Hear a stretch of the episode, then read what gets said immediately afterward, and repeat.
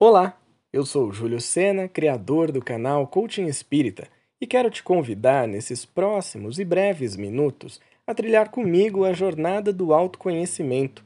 São reflexões espíritas baseadas em o Evangelho segundo o Espiritismo e aplicadas na vida cotidiana. Então, vem comigo nessa jornada?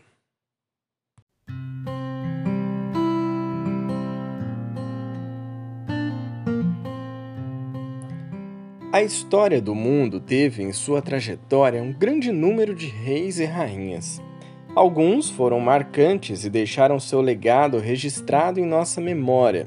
Outros mal se ouve falar e já foram esquecidos até pelos livros de história, dada a sua irrelevância. Um reino também pode ser compreendido no sentido figurado e ser ocupado por uma figura que representa uma grande genialidade em sua área de atuação. No futebol, temos Pelé e Marta, na música soul, Aretha Franklin, no rock, Elvis Presley leva a coroa, e na história da TV brasileira temos Hebe Camargo. Tantos reis e rainhas que deixaram sua marca na humanidade e tiveram vidas transformadoras. Mas você imagina receber o chamado para assumir o maior reino de todos perante uma sociedade? Eu com certeza já falaria não logo de cara. Eu não tenho nem roupa para isso. Ainda bem que entre nós, um espírito de alto grau de evolução aceitou essa nobre missão e trouxe à Terra uma nova proposta de reinado, a realeza moral. Até mesmo um dos maiores governantes da história Pôncio Pilatos reconheceu a grandeza desse rei que era um tanto quanto diferente.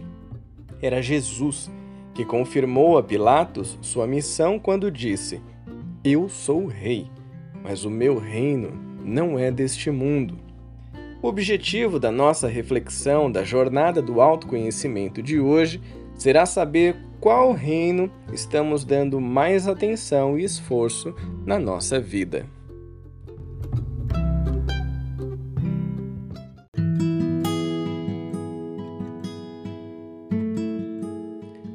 Receber um elogio, uma salva de palmas ou até mesmo um prêmio é algo que mexe com a emoção de qualquer pessoa. Ao mesmo tempo, ouvir uma crítica, uma chuva de vaias ou receber uma demissão pode desestruturar a vida de muita gente. De um lado temos o reino da matéria, do outro, o reino espiritual.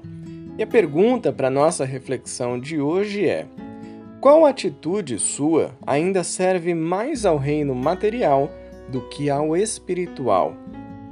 A análise das nossas ações ela pode ser um pouquinho dolorosa, já que você pode perceber que faz alguma coisa porque quer que as pessoas aplaudam, te reconheçam, te coloquem no trono do rei ou da rainha. No fundo, ainda temos os males do egoísmo e da vaidade enraizados em nossa consciência. Entretanto, ao olhar de uma maneira mais cuidadosa, também é possível reconhecer onde mudar. Se uma atitude ainda está muito ligada ao reino material, nós podemos mudar a rota e direcionar a motivação dessa ação para o reino espiritual, aquele que realmente valoriza o nosso mérito pessoal e a transformação moral que estamos fazendo. Então, na próxima vez que você estiver realizando essa atividade, com certeza vai notar uma diferença. A atividade pode ser a mesma, mas definitivamente você não é.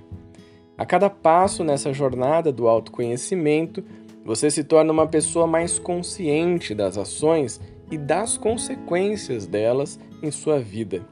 O verdadeiro reino, que é o reino de Deus, está nos esperando para comemorar a vitória sobre nós mesmos, coroando as nossas atitudes com valiosas obras de transformação interna.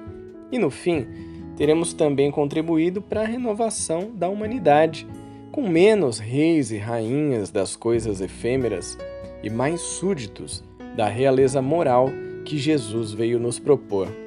Por isso eu pergunto novamente: qual atitude sua ainda serve mais ao reino material do que ao espiritual?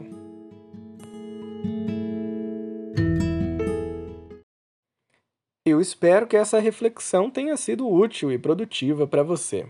Se quiser conhecer mais conteúdo sobre o Espiritismo com uma linguagem leve e atual, siga arroba Espírita no Instagram e se inscreva no canal Coaching Espírita no YouTube para mais vídeos e reflexões. Que Jesus nos inspire e nos fortaleça nessa jornada do autoconhecimento. Um grande abraço e até o próximo. Tchau!